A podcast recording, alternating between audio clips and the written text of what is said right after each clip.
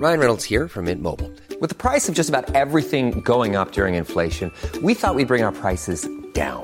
So to help us, we brought in a reverse auctioneer, which is apparently a thing. Mint Mobile unlimited premium wireless. Ready to get 30, 30, bit to get 30, bit to get 20, 20, 20, bit to get 20, 20, bit to get 15, 15, 15, 15 just 15 bucks a month. So, Give it a try at mintmobile.com slash switch. $45 upfront for three months plus taxes and fees. Promo rate for new customers for limited time. Unlimited more than 40 gigabytes per month. Slows. Full terms at mintmobile.com.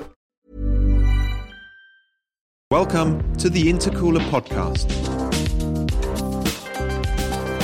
Hi everyone, welcome to episode 158 of the Intercooler podcast with Dan Prosser and my co-host Andrew Frankel. Now this time we're talking underrated or underappreciated racing drivers, the guys that don't have the reputation that we think their skill, their talent, their ability, their speed deserves. Um, now, we couldn't do this topic without also doing a few overrated racing drivers, and I obviously couldn't tackle this one without talking about a few rally drivers. Um, so, hopefully, it's an interesting topic this week. Um, before we get into it, please just do me a favour and whichever podcast app you're listening to this on, just go into the app and hit the follow button or the subscribe button. Um, takes seconds easy to do. It means you won't miss an episode, and it also helps us to find a bigger audience. So it really, really is important that you do it. Um, so thank you for that, and enjoy the episode. To get things underway, Andrew, I, I want to ask that old, unanswerable question: Who is the best driver never to win a Formula One race? Um, there are two names that tend to crop up when this question is asked. Um, and just by chance, you happen to have one and I happen to have the other. Well, I only picked the one that I'm going to pick because I knew the one you were going to. I mean, yeah, I mean you, you, to me, they're interchangeable. They are both equally entitled, I think. Um, but because I'm older than you, I'll go for the older one. So I'm going to go for Chris Amon. Yeah. So um, 11 podiums, five pole positions. So that's a that's a very strong record. No wins, but make the case then for Chris Amon. Why was why, in your view, well, what demonstrates exactly how good he was? He was just bloody unlucky. Mm. Um, you know, he was with teams when you know, he was with great teams when they weren't great, like Ferrari. Um, you know, there was a French Grand Prix, I think it was 1972, um, which he was leading by miles on the car just. But he just, it was just, it's just one of these that he just wasn't meant to be. He was an inc- I mean, to think that he, I mean, he, I mean, I think you could argue that he should have been a world champion. I mean, he was that good. I mean, and, and, and particularly, you know, by reputation of the people who are racing with him um, at the time, he was absolutely regarded to be one of the very best. And it just, it just didn't work out for him. Um, you know, he, he was amazing in sports cars. He was, he was as quick as anybody in Formula One. He really was. Um. But you know, either through just bad luck or being in the wrong team. I mean, it, it wasn't like he sort of you know threw things away by making silly mistakes at all. Um, he was also, oh, I know this shouldn't really count. He was also a really nice guy. Mm. I can remember. I mean, yeah. he died a few years ago, but I can remember. Um, I'd quite often ring him up in New Zealand um, to talk to him about stuff that I'd driven, um, and one of the first things he'd do is, "Oh, look, I'll ring you. This must be really expensive. I'll ring. I'll call you back." Mm. Oh, that's um, good. Yeah, oh, it was amazing. And then he'd just talk and talk and talk, and he'd have total recall. I mean, his health wasn't great in his later years, but I just, I just really liked the bloke. And to me, um, I, am genuinely, I always have been so much more interested in the person than the driving ability. And this actually speaks to who I know your choice is going to be, mm. um, who is another really, really good guy. Um, and yeah, it just, you know, just didn't work out. Mm. It's like, you know, Stirling Moss not being a world champion. It's ridiculous. Mm. Just one but, of those things, isn't it? Yeah, it's just one of those things. It happens. Go on, so who's sport. yours? Obviously, it's, Mar- already know. it's Martin Brundle. of course. Um, and it's, yeah, I mean, it, it's quite easy to make a case for him. Um, he, he had nine F1 podiums, um, no poles, but he, he had a good number of podiums in Formula One.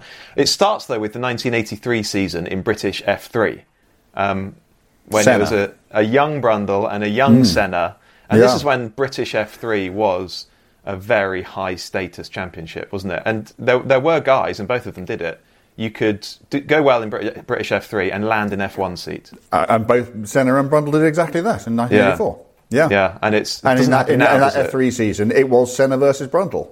Yeah, and it's um, it's almost a season of two halves, really, because Senna won the first nine races. Um, and when you look at the pole position, the list of pole positions for that year, it just goes Senna, Senna, Senna, Senna, Senna, Martin Brundle. Senna, Senna, Senna, Senna, Senna, Senna, Martin Brundle. Also, you've got David Leslie and Davy Jones in there scoring pole positions, but Senna had all but, I think, five of them um, in a 20 round season. Um, Senna won the first nine races. He won 12 in total, but Brundle won seven. Um, and I mean, really, Senna, particularly at the start of the season when he was just knocking out those wins, he was in a league of his own. But Brundle was the only guy who could consistently stay with him. Yeah, and, and my memory is is that Ayrton had better equipment. Yeah, well, that may well be true. Yeah, he was with West Surrey Racing. Yeah. Really good outfit. Who were the you know, the guys, weren't they? Yeah, yeah. Yeah. Um, and they tangled a couple of times, didn't they? Um, well, and he, he ended up on top of him. Yeah, and Brundle talks about this, and he says, and you know, we, we see something similar with um, other drivers. Uh, uh, Max Max Verstappen comes to mind, where they drive in such a way when they're coming for an overtake or they're defending.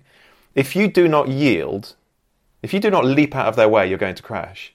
And Brundle always knew that if he did leap out of Senna's way, psychologically that would be him done for the rest of time while going wheel to wheel with Senna. Because Senna will always know that this guy, if you send it up the inside or whatever, this guy is going to jump out of the way. And so Brundle made a point of not doing that and knowing that they were going to crash.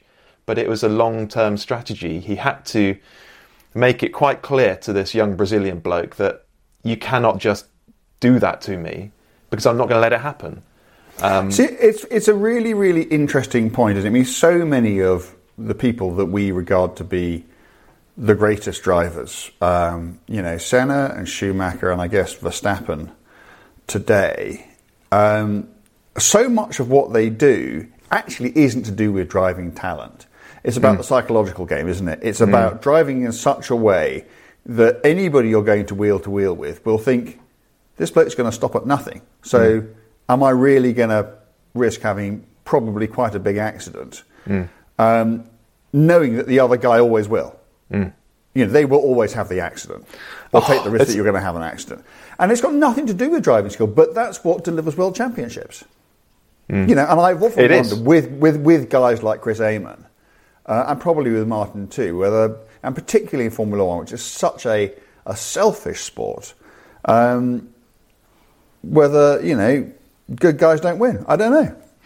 Well, I mean, it's interesting that you say that because in sports cars, Brundle did win Le Mans. He did win the World Sports Car Championship. Yes. Um, so perhaps where maybe in, in endurance racing, nice guys do come first because you have to be a bit more of a team player, and it's not so much about the wheel to wheel stuff. It's a completely different discipline.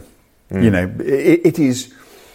You know, you can't completely shag a car because you've got a teammate waiting Yeah. for it, and you Yeah. know, and and you know, if he's not as a, if he's not able to perform in the car as well as he can, then you don't get to win the race. It's a completely different dynamic, and you have to drive in a completely different way. And you know, some people are massively well suited to that, um, but less so to Formula One. So to keep things moving along, then I'm. This is your this is heartland stuff for you, isn't it? Yeah. You can probably rattle off a load of names here without having Well, to think too hard about it. So it's all just give opinion, us give us a couple of other underrated. Are, are we going to do some? Are we going to do some overrated ones as well? We, we are going to do some overrated. We'll do those a bit later on. Um, let's stick to a couple of underrated for now. Who have you got?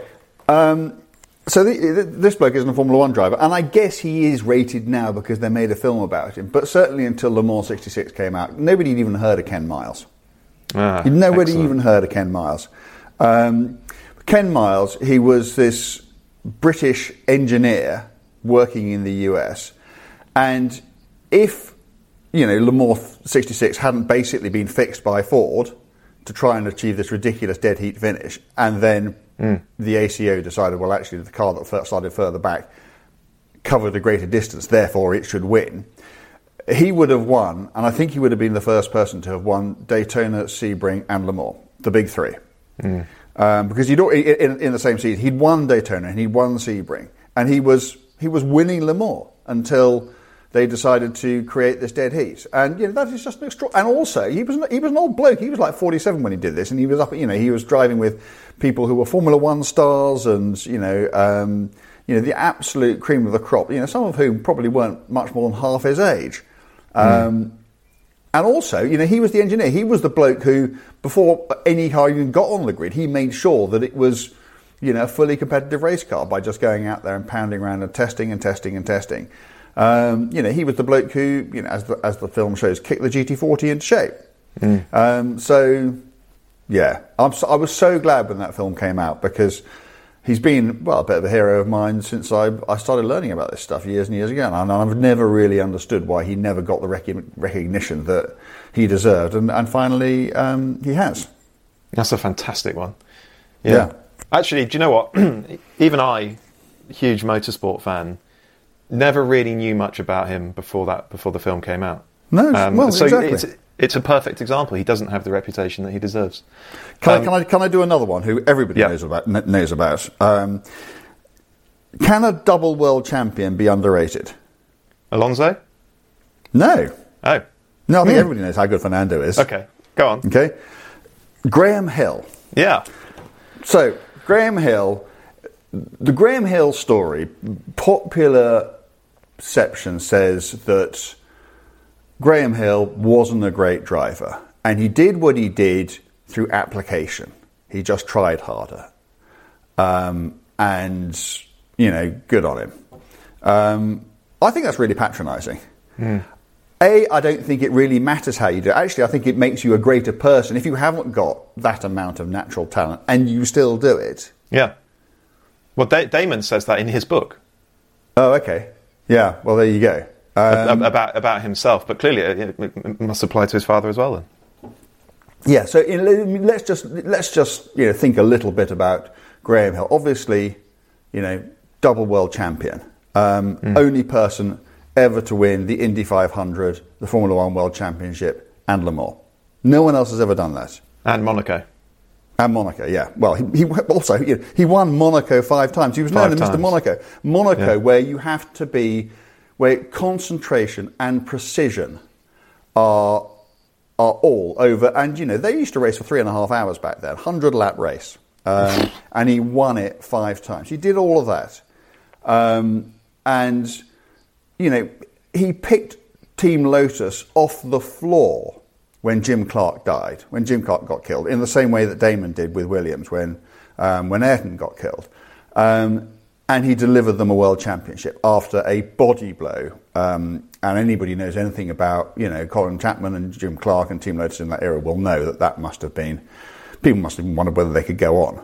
Um, and then, you know, when he was meant to be all washed up, um, you know, his Grand Prix career effectively, he was still racing. Um, he he goes to Le Mans in 1972 to race for Matra. Henri Pescarolo, who is his young, tigerish, very hungry teammate, didn't want him in the car at all because he thought he was just some old bloke who'd been, you know, far too injured far too many times, wasn't really in it. And Graham Hill, in horrible weather, you know, at Le Mans, just goes and wins the race. You know, the two of them, they just, you know, blew everyone else away. And he was, you know, so, you know, I just don't buy the sort of, you know, plucky, try hard, you know, got a bit lucky, you know, got there through just, you know, sweat rather than talent. I think he was an amazing driver. Yeah. Fantastic. Um, okay, let me give you one. Johnny Herbert. Oh, go now, on. Yeah, now we, we know that he won three Grand Prix. Yeah. Um, seven podiums in total in F1. Um, but the thing about Herbert is if you talk to people like Tiff Needell, who were in and around um, the motor racing scene in Britain in you know sort of 80s, 90s, people who really knew the that era, they say that actually it was Johnny who was the one who had the real talent. Um, and you might even hear them say Senna-like ability. Wow. people really, really thought that he was the guy. But then, of course, in Formula 3000, in 88, he had his horrible smash um, at Brands Hatch. Yeah. Uh, where he was nudged by another car into the wall um, and he sustained horrible ankle and foot injuries. Um, it looked like they might have to amputate, but after multiple surgeries, month of physiotherapy, they sort of got him patched up again. Um, but he, he, still, I mean, he walks with a real limp even now, um, and it clearly affected him throughout his career, forcing him to change his driving style. So he, he, he, he was. I'd love to hear his own thoughts on this, but I think common wisdom says that he was not quite the driver that he was beforehand. Um, he still won three Grand Prix. Um, and of course, he still won Le Mans in 1991 with Mazda in the 77B. Yeah. Um, but it's I, he's the, the, kind of guy. It's easy to overlook him, um, but when you talk to people in the know, you understand that in his early career, he really was very, very highly regarded. Yeah, and, and, that Le Mans win, let us not forget, um, it was an IMSA car. It wasn't even in the top category. Um, and, you know, because he was the quickest, best driver in the car, they left him in it for longer than anybody else. Um, and by the end of it, he was so utterly exhausted. Mm. You know, if you go and look at the podium photographs on that race, he's not on it. He's not there. He's, yeah. in, he's, in the, he's, in the, medical centre. That's mm. how hard he tried. Um, mm. It's just, do you think he sort of? I mean, the only time that I, I think I saw him race was in Melbourne in 2000, which is I went out there for Jaguar's first Formula One race, and he was partnered with Eddie Irvine. Um, and he, he, he, he, whatever it was that he had had, wasn't there anymore by then. Um, mm, and okay. and Eddie was, you know, convincingly quicker um, mm. Throughout the weekend. I mean, they both had a terrible race, um, but um, yeah, it's interesting, yeah, isn't I it? I think it's it's his early career before the crash. yeah, exactly. really, really special, um, and it, the accident clearly affected him. Yeah. Um, well, I, I obviously had to open this out to rally drivers, but do you want, do you want to give us another racing driver before we before I switch it up? Um, let's go Jensen. Ooh. Okay. Yeah. Let's have it. Beat Lewis in the same yeah. machinery. Yeah. Um, again, a really, really good guy. Yeah. Um, I, I, think his world champion. I, I, think his world championship is perceived to be slightly. They're tainted is the wrong word, but compromise. Everybody goes, "Oh yeah, well he had a double diffuser, and you know, blah. Mm uh, and he wouldn't have won it any other way.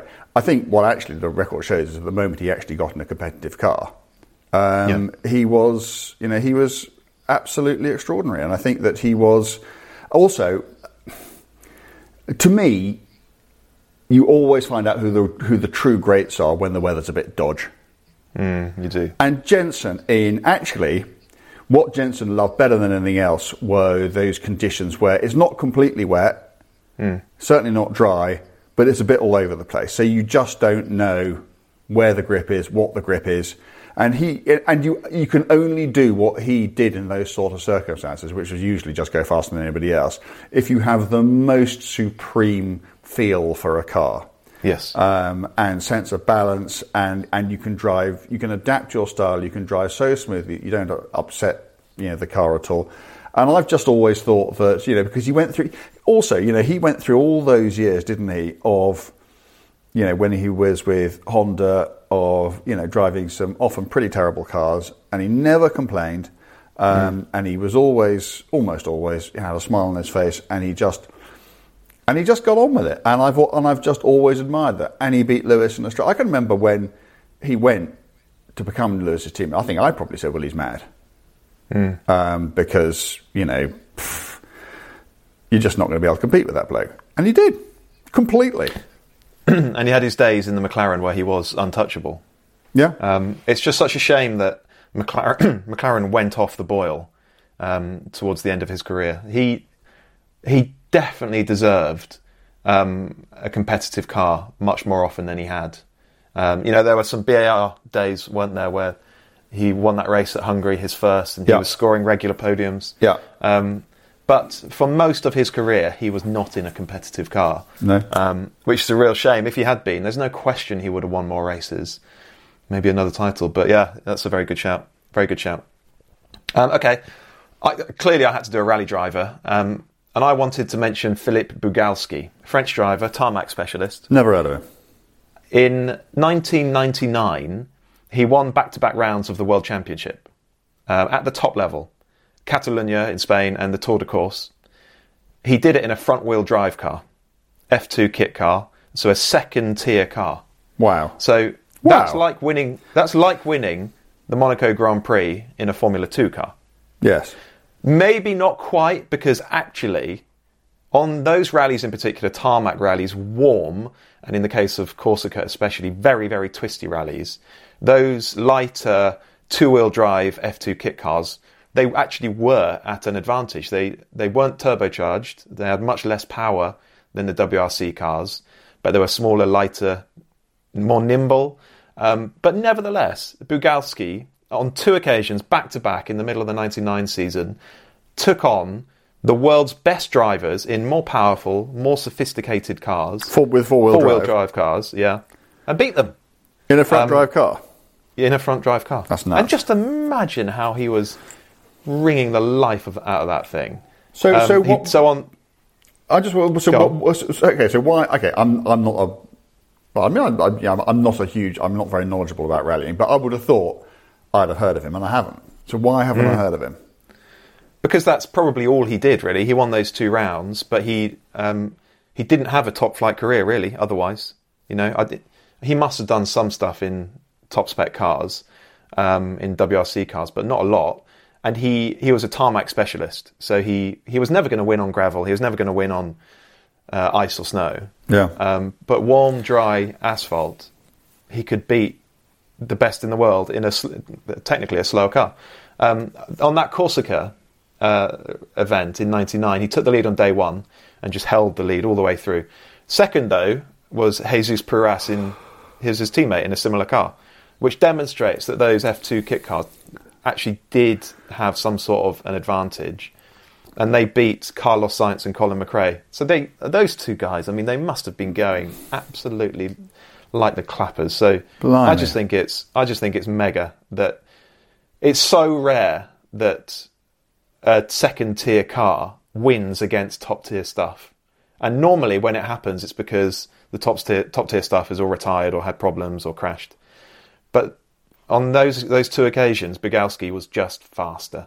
Um, and actually, the, at the end of that year, the kit car regulations, the F2 regulations, were abandoned, perhaps to stop that from happening again. Because, I mean, if you're competing in the top level, you're Yeah, you don't want that to happen. you know, you're, you're a Peugeot or a Ford or a Subaru or whoever, Toyota. You don't want that. happening. It's not a good There, look. there was there was one race at I think it was certainly at the Nurburgring. It was in the late sixties. I'm guessing I'm going to say about 1968 German Grand Prix at the Nurburgring, where they I think they just didn't have enough entries for such a large circuit, so they allowed the F2 boys um, to join in, and they had 1600 cc engines against three liter V8s.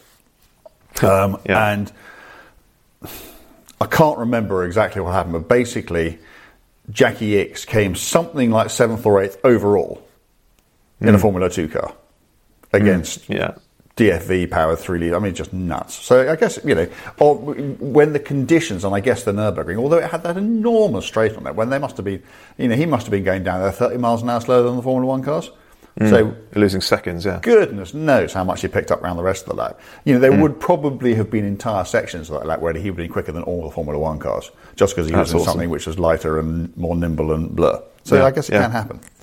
And it made me wonder, you know, what would it take for a Formula 2 car to be faster than a Formula 1 car? There must be a type of circuit, clearly not a Grand Prix circuit, but do you think, you know, something really tight and fiddly? Oh, Monaco. I mean, do do F, do F2 cars race at Monaco? yeah, they must do. Be So, interesting it'd be to interesting see to how close to the slowest F1 car the fastest F2 car is. Yeah. That, that, that- surely that's where they get closest. I might look that up. That'd be good fun. Yeah, I'd like to look that That'd be interesting. Um, right, can I do one?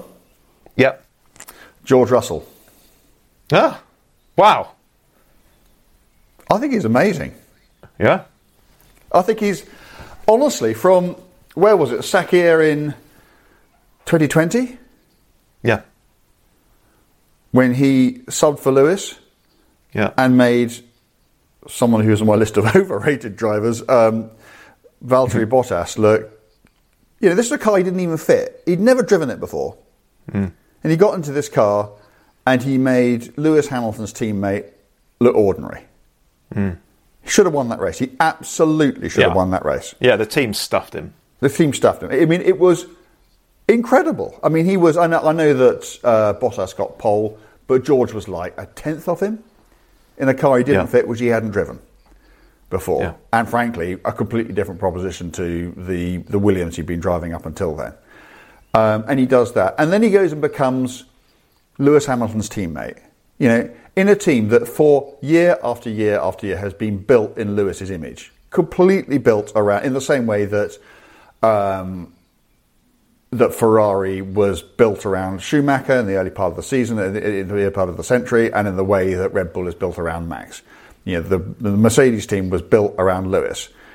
And last year, well, you can argue. I know people have argued it either way, um, but you know, what can you say? Uh, George ended up with more points. Um, George finished ahead of Lewis in all the sprint races. George won a race. Lewis didn't. I mean, statistically, George did better than Lewis last year, and Yeah. George is doing better than Lewis again this year. It's it Oh, only, only in qualifying. Only in qualifying, Lewis is ahead in, in the points, uh, mostly because George had a, an engine blow up in Australia. Didn't Well, he? exactly. Okay, so okay, let let us say that he's only as good as the person I think most people listening to this would regard as the greatest Formula One driver, certainly of his era and possibly of all time, if you can have such a thing. That means Hmm. he is, you know, as good as Lewis Hamilton, A at superstar. least. Yeah, It a is extraordinary. And I just don't think that because he's only won one race so far, um, and because you know Max has a machine which you know nobody can compete against, I just don't think that he has had. I mean, let's put it this way: let us say that George and Lewis are exactly the same, um, but they've got the Mercedes that, that Mercedes were producing a couple of years back, so they're winning everything. But George is winning as much as, if not more than Lewis. He, we would be lionising that man now. But because actually everything just gets hidden in the shadow of Red Bull, people just don't, I just don't think people appreciate just what an extraordinary job he's doing in that car, given who he's Yeah. up against. And, and also his his both Mercedes he's had this year, last year. I know they eventually won a race, but it it was an uncompetitive car. Yeah. Certainly compared to the fastest cars out there, and this year's is the same. Yeah. Um, so we we need to see George as soon as possible in a genuinely, consistently competitive front running car, don't we? Yeah, we and do. see what he can do. I, because I I do worry that when the likes of Fernando and Lewis call it a day, I do worry that if the Red Bull is still the best car, that Max is just going to have it all his own way, and it's not going to be interesting to watch. Well, you just if we can put George in a competitive car, if we can get Lando in a pe- competitive Lando. car, Charles, Yeah. you know, if all of those guys have competitive cars, it's going to be epic for the next 10, mm. 15 years.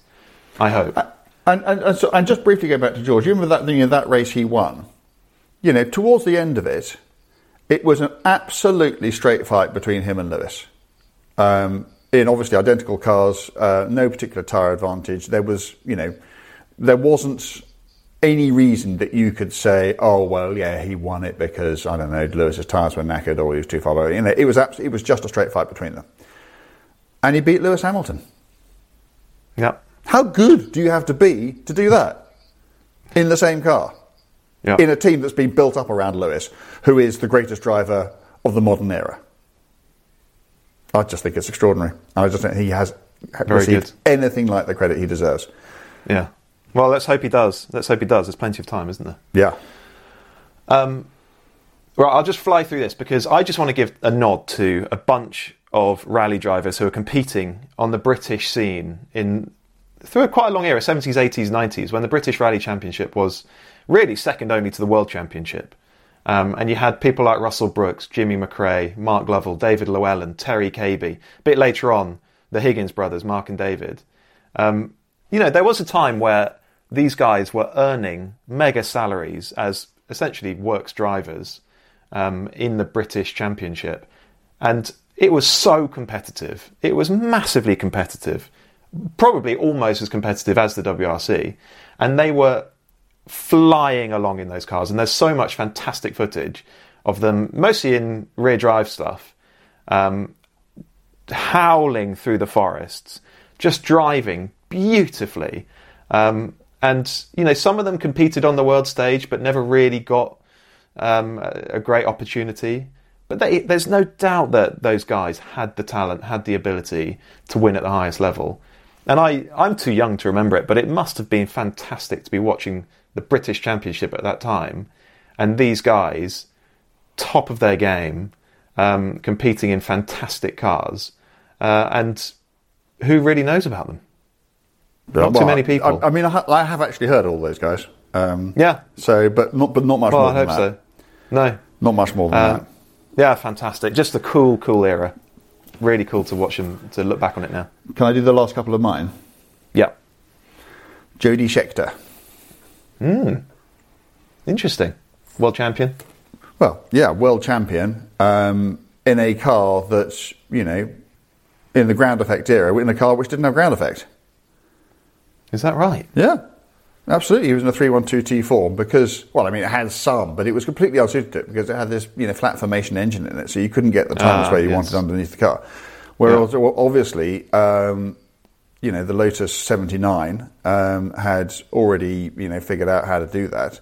Um, and, okay, it is true that that Ferrari was unbelievably reliable. And, you know, a lot of what he picked up, he picked up because you know, he broke and, and the rivals didn't. But let us not forget who his teammate was. You know, Gilles Villeneuve, Gilles, who is yeah. lionised um, and fated as, you know, along with Stirling, I guess, you know, one of the greatest drivers never to win a world championship. And I think that people thought that, you know, if he'd lived, then it was absolutely going to be his year in 1982. But, you know, but Jody was, you know, beat him. And, and, and, and of course, Villeneuve was the number two, and you know there was no question at all that he did, as Moss did with Fangio in 1955, um, you know, sort of follow the leader and that sort of thing. But even so, I think his record um, speaks for himself. You know, he, he was the only person to win a race um, in the six-wheeled Tyrrell. Um, he won a race for in a Wolf on the, that car's debut. Um, you know, I just think he was.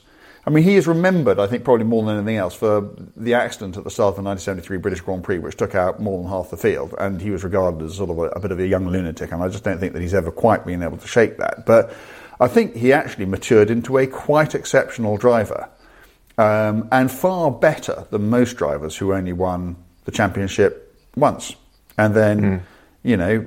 And, and the other reason is that once he'd done that, he had that terrible season with the three on two T5 in 1980, which was just, you know, an awful car. And so he just sort of, you know, buggered off and did something else. So, yeah, I'd like to put him on there. Um, also, Derek Bell. Yeah. People think, what, underrated, five times Le Mans winner.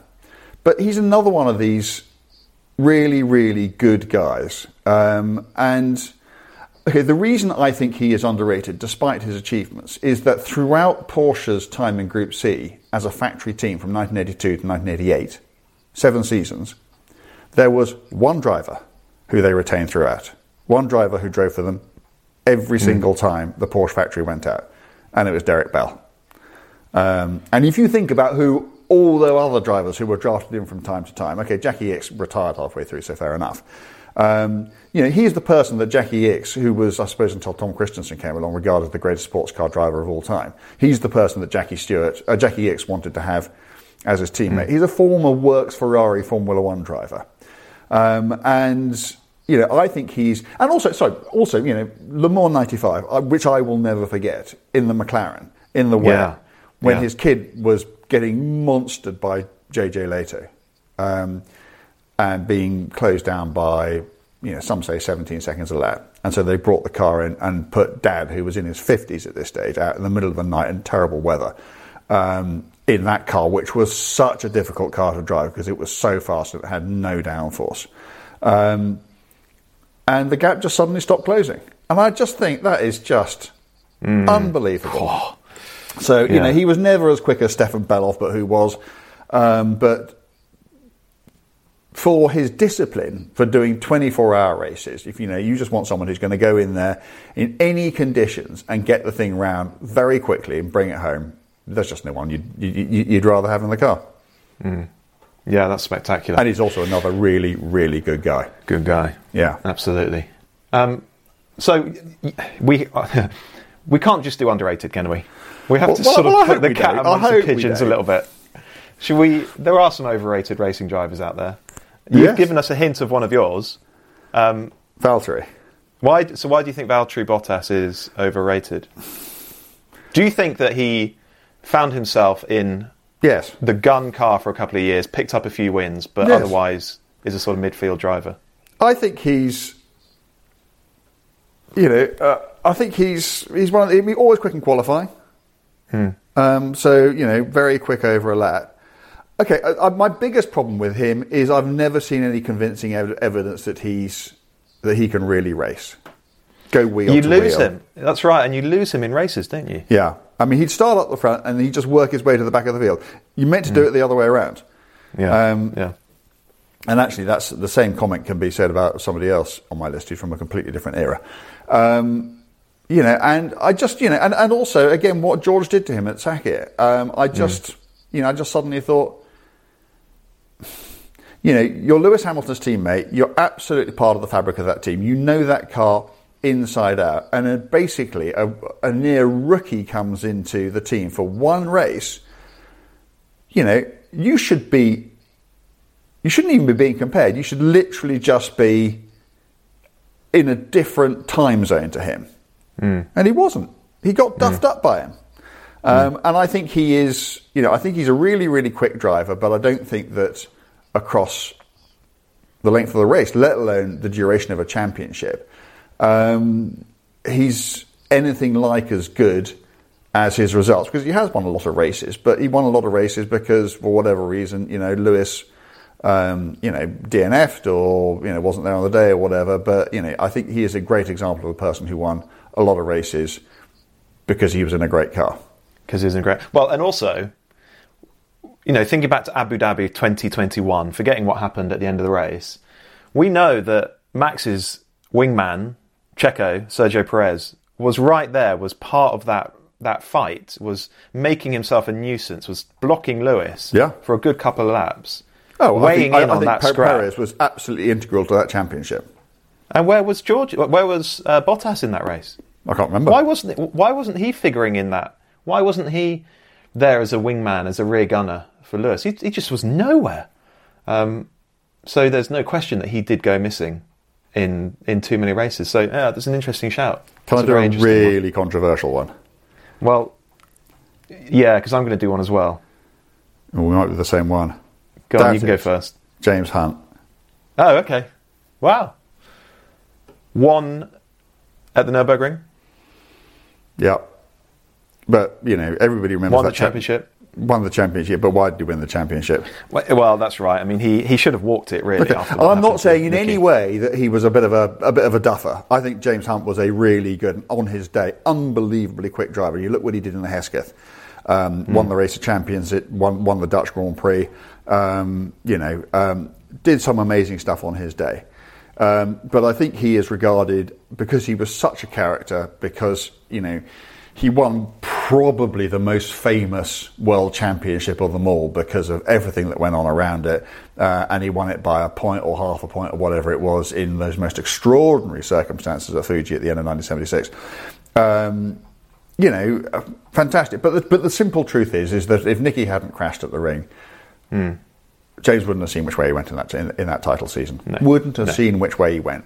And actually, you know, thereafter he did win a couple of races in '77, I think, but he faded really pretty quickly. Um, And you know, and, and, and then left, and, and and that was that. And that's you know, that to me isn't the mark of a truly great driver. But I think he's regarded that. I mean, you know, an amazing, a fascinating human being. And on his day, you know, quick as quick can be. There's some footage of him coming through the old Woodcote, overtaking Ronnie Peterson. He's in the Hesketh. This is when Woodcote was a 160 mile an hour corner. Yeah. Slightly on the grass, quite a lot opposite lock at 160 miles an hour while overtaking Ronnie Peterson. I think it's in the Race of Champions. Um, it's absolutely awesome. So, and that gave you an idea of just how quick he could be, just how committed he could be, just what extraordinary car control he possessed. But, I mean, to me, to be regarded as one of the true greats, which I think he is, you need a bit more than that. I think you need to prove yourself over time. Um, and yeah, I, I, yeah, I mean, I, I feel a bit, I, I, I feel sort of a, a, a, a bit of a bad lad even saying it, but I just think that his record is probably just a bit flattering to him. Interesting, very interesting. Okay, now I'm not necessarily saying that Michael Schumacher is overrated. Oh I'm- my goodness! It, it feels distasteful Oh to try and to try and argue that point. I, that's not what I'm doing. But actually, I just want to discuss a parallel point to um, overrated. Right? I'm not saying he is overrated. I, I want to just ponder this. Does it damage a reputation to continue longer than was perhaps ideal, and to be beaten by a younger, far less experienced, far less successful teammate. So I'm talking Nico. about yeah, I'm talking about those three seasons where Michael Schumacher came back with Mercedes in a largely un- uncompetitive car, and Yeah. he was beaten three years on the bounce by Nico Rosberg. yeah. Um, so, no, I'm not saying Michael Schumacher is overrated, but ha- what does that do to his legacy? Does that, do to tarnish the his- reputation? Yes. Yeah, does it? I don't think it tarnishes as much as you know some of his high jinks, some of the things that he got up to, some of the things he did to try and win titles. I think they tarnish reputations much more. Um, to me, I mean, is is Muhammad Ali regarded as any less of a you know he's regarded as the world's greatest person ever to get into a ring, isn't he? Yeah. Um, and he stayed on far past his prime, and frankly, with and, and, and tragically, with terrible, terrible consequences for his health. Um, and we don't look back at him and think, "Oh well, you know, his his legacy is tarnished." I think it would be better if he hadn't, but we're all brilliant with the benefit of hindsight. Um, and I thought you were going to say, "Oh well, yeah, because the, those Ferraris were just better than anything else." And yeah, yeah, um, and, and I, I was about to come back and say, "Yeah, but why?" He was part of the team that made them that way. Yeah, yeah. Um, Yeah, and yeah. you know, he invested three seasons of his life coming nowhere near where Terence did to get, to get the team that. But you didn't say that. Um, uh, It's it's an interesting point for me. No, it doesn't. Um, I think that he is an absolute great. I don't think he is overrated. I think that he was, you know, the Senna or the Lewis of his era. So I, I agree with you, and I've been thinking about this a lot. And my issue with saying that being beaten by Rosberg those three seasons does tarnish his legacy. My issue with that point is that it therefore would encu- if we take that view, it would therefore encourage these sports people to retire perhaps before they're ready, or to call it a day when they're at the top of their game. Um, and actually, it takes courage to continue going, to remain determined, to want to carry on. Um, and so, I, I don't think we can say that Michael Schumacher or a Lewis Hamilton should quit after winning, say, seven world championships, um, because it doesn't seem fair. And you know, I understand that longevity is important in sport. That that says something about the quality of that sports person. But in in Schumacher's case, he had it. You know, when did he win his first title? Ninety four. Yeah, absolutely. 94, 95, and then 2001, 2, 3, 4. Yeah. So you know that's a that's a long spread, different eras, Yeah. um, different car technologies. I he mean, was it- able to win across them. Um, but the other thing about this discussion is that longevity has its place. But I also I prefer to look at the heights that a sports person reached, even Yeah. if only for a year or two. How high did they reach? And there's no question that Schumacher reached as high as anybody. And, and also, the lows can be pretty unedifying. I mean, I'm not uh, old enough to remember it, but, you know, just talking about, you know, Graham Hill stayed on so much longer than he should have Yeah. done. And Yeah. this bloke, Mr. Monaco, who won Monaco, the Monaco Grand Prix five times, you know, by the early mid 1970s, failing to qualify for that race, it's just undignified. Um, And I hope that, you know, let's take the example of Lewis. I hope he doesn't go on for too long. Um, I think they think I, you know, I suppose you know you get guys like Kimi, don't you, who are prepared to accept uncompetitive drives because they still just want to be part of the scene and and, and, they- and they probably just love being out there and, and and that's fine. But you know you don't want to see truly great drivers being humiliated. And Michael was never humiliated in the Mercedes. It was a difficult car, you know, and, and okay, he- he never did particularly well in it. He did get a podium, didn't he? I think so, and he did get a pole. Yeah, I mean, I can remember there was a. I can remember seeing him in a press conference saying "glad to be back." Um, So he definitely wasn't humiliated. It wasn't, you know, in no way is that in any way, you know, comparable to, to Graham Hill. And if, you know, and if Lewis, let's say Lewis does carry on until he's 45 and ends up in completely uncompetitive cars, you know, people may go, well, that's a shame. You know, he should have gone out with a roar rather than a whimper. But I don't think it's going to touch his legacy. I think he'll still be regarded as the bloke who, on his, in his era, when he was at the top, was better than any, anybody else. Yeah, I, I agree with that view. I absolutely agree with that view. And um, actually, on Lewis, you know, if if he if they give him a competitive car and he's able to win another title with George in the other car, that will be as big an achievement as anything else that he's done in his career. That will be the because cr- something something is lost a bit later on. It happens to all of us. You know, late thirties into your Speak for forties. yourself. something in sport, something is lost. Yeah. There's no question. Yeah. And so if he at 39, 40 maybe is able to beat this fantastically talented, fast young generation, that will be his greatest achievement in racing, I think. Yeah, no, I agree. Can I just can I ask you whether you think this person is overrated or not? Because I'm in re- I'm completely. I mean, he's on my list, but I. Hmm. Okay, Vettel. Yeah, ah, it's so tough. It's so, well, okay. Going back to what I've just said, how high a driver reaches is important, and for a, for a time, Vettel in that V8 uh, blown diffuser Red Bull was as dominant and as fast and as competitive as anyone has ever been. I would say. Okay, let me um, let me put the case for the prosecution. He had on. the best car, and he had in Mark Webber a good but not great teammate. And the moment Yeah. he got a really good teammate in the form of Danny Ric, Danny, he yeah. got absolutely shown up Yeah, to the extent that he had to Yeah, leave he- the team. he did. He did, and then Charles Yeah, Yeah, Charles beat him a bit later on at Ferrari, didn't he? I, I agree. I agree. And that's another example. You know, if he had quit at the end of 2013, would have been far too early. But four-time world championship, won a load of races, had a load of records. If he'd quit then and just said, "I've had enough," we'd all think he That's was I always best ever. admire. I mean, I've never put him up there among the great, but I always admire. I've got a sneaking admiration for Nico Rosberg. Yeah, but just just thought, day. Yeah. Wow. I just did it. done. I beat Lewis Hamilton. That's right. I'm, you know, he, he clearly recognised he was never ever going to do that again or anything Yeah. like it, and he just thought, "I'm off." Yeah, fair play. Yeah. Fair play. But I think um, there were too many occasions where Vettel, particularly in the turbo hybrid era, would make mistakes, would come undone, would be beaten by younger teammates. Um, and I think that does tarnish his legacy to some degree. Okay, I've got does. I've got one. I know we're we're, we're timing out here, but I, am just going to go back in time a bit. Um, Alberto Ascari. Okay, so his record, which is pretty Yeah. extraordinary, is that for an entire year, from the middle of 1952 to the middle of 1953, nobody else won a world championship Formula One race. Yeah. Yeah. He won every amazing. single one. It's Yeah. never been done before or since. Okay?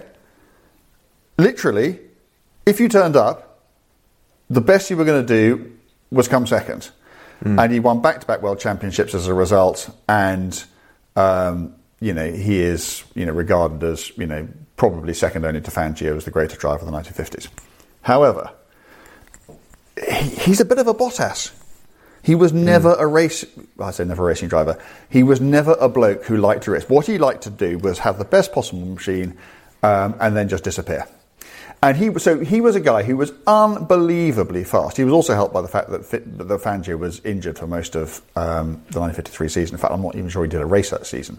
Um, but he was just a guy. Give him the fastest car, he'd just bugger off in it and win the race. Terrific. But to me, to be considered a true great, you need to race, and that's why I love you know guys like Lewis, um, whose racecraft, when you're wheel to wheel at ridiculous speeds on difficult circuits where the margins are measurable, sometimes in you know millimeters.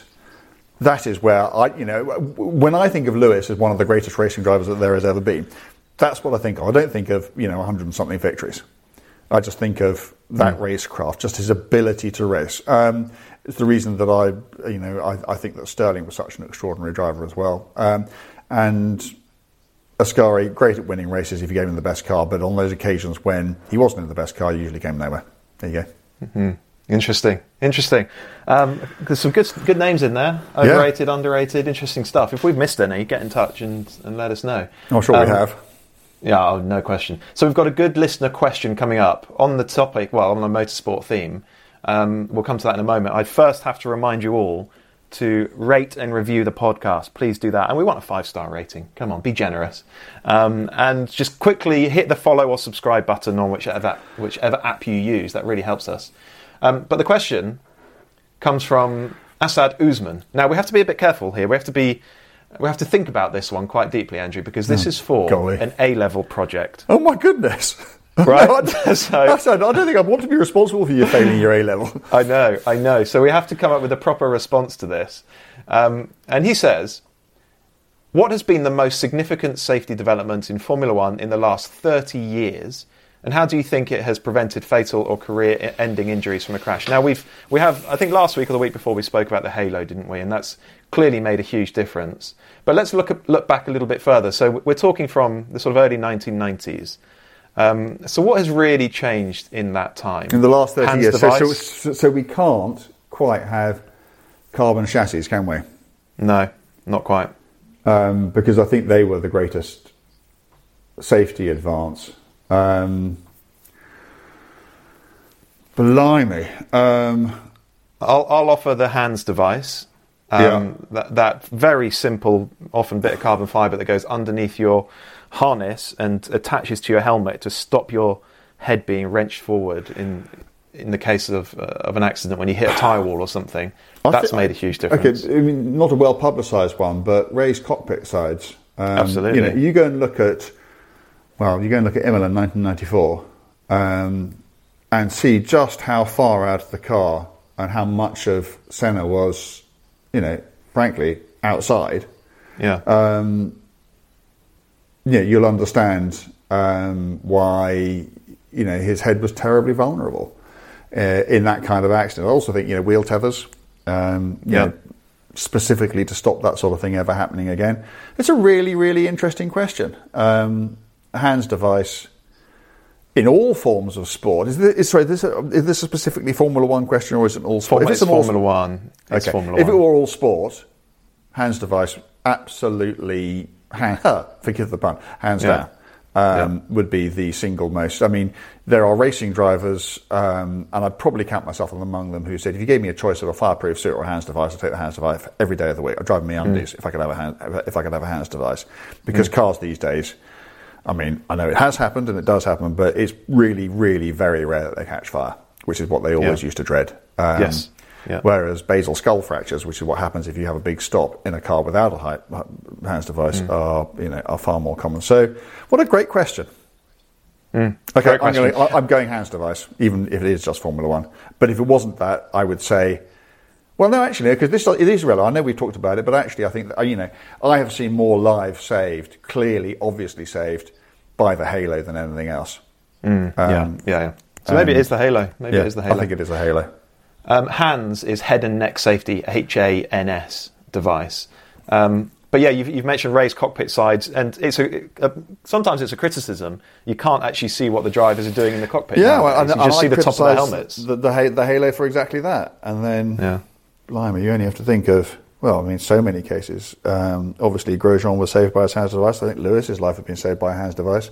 Yeah. Um, wasn't Alonso's life saved? Didn't Charles go over Yeah. the top of Alonso? Um, yeah. Yeah. So, you know, it's almost one of, you know, well, in recent, so by the, sorry, I'll talk about the Halo, aren't I? Um, it's almost one a season at the moment, isn't it? Mm. People who would have been in a very, very sticky situation indeed were it not for the Halo. It is extraordinary, yeah. Yeah. And a final mention then to they must have some kind of bag tank Formula One cars now. Um, Yeah, because- they've, they've had those for a while. Yeah, so the it, it used to. That was the extraordinary thing about Grosjean's crash, wasn't it? That it went up in a fireball, and it's Yeah. the first fireball I've ever seen in Formula One in my time watching it. I can remember Um, Berger, Gerhard, going up in, at Imola when he had that horrible accident and he was just sitting there in a burning car for, I think it was 11 seconds. I mean, I was watching it live on telly at the time and I just sat there, um, you know, appalled, but somehow awfully unable to take my, hand, my, my eyes off the screen, thinking I'm just watching a man burn to death. Oh, that's Um, horrendous. It was it was absolutely horrendous. Um, but then I can't remember. Well, there were well, there are things like. Do you remember um, Jos Verstappen? I think it was Jos Verstappen. Um, Max's dad had a bid fuel fire during some refueling. Yeah. Um, Yeah. And there were Pedro Diniz. Do you remember that wonderful headline, "Diniz in the oven"? oh God. Well, it's fine because nobody got hurt. Um, Yeah. Otherwise, it would have been appalling. Um, Yeah. So yeah, but but that was that, that they were all sort of refueling related. They weren't big accident No, tank splitting related. So, but I think the bag tank's been around for a bit. Yeah. Okay, but the the point is, you apart from Grosjean's accident, you just don't see fireballs in F1 anymore. No. Thank God. Um, Yeah. So that that must be a contributor as well to the improved safety. So, well, there you go, Assad. Interesting question. Hopefully, I mean, it's it's an important um, project of yours. So The, I said the answer to your question is the halo. Yeah, it probably is, isn't it? It Yeah. probably is. Uh, all right, good. Thank you, Asad, for your question. Keep them coming, and we'll do another one next week. See ya.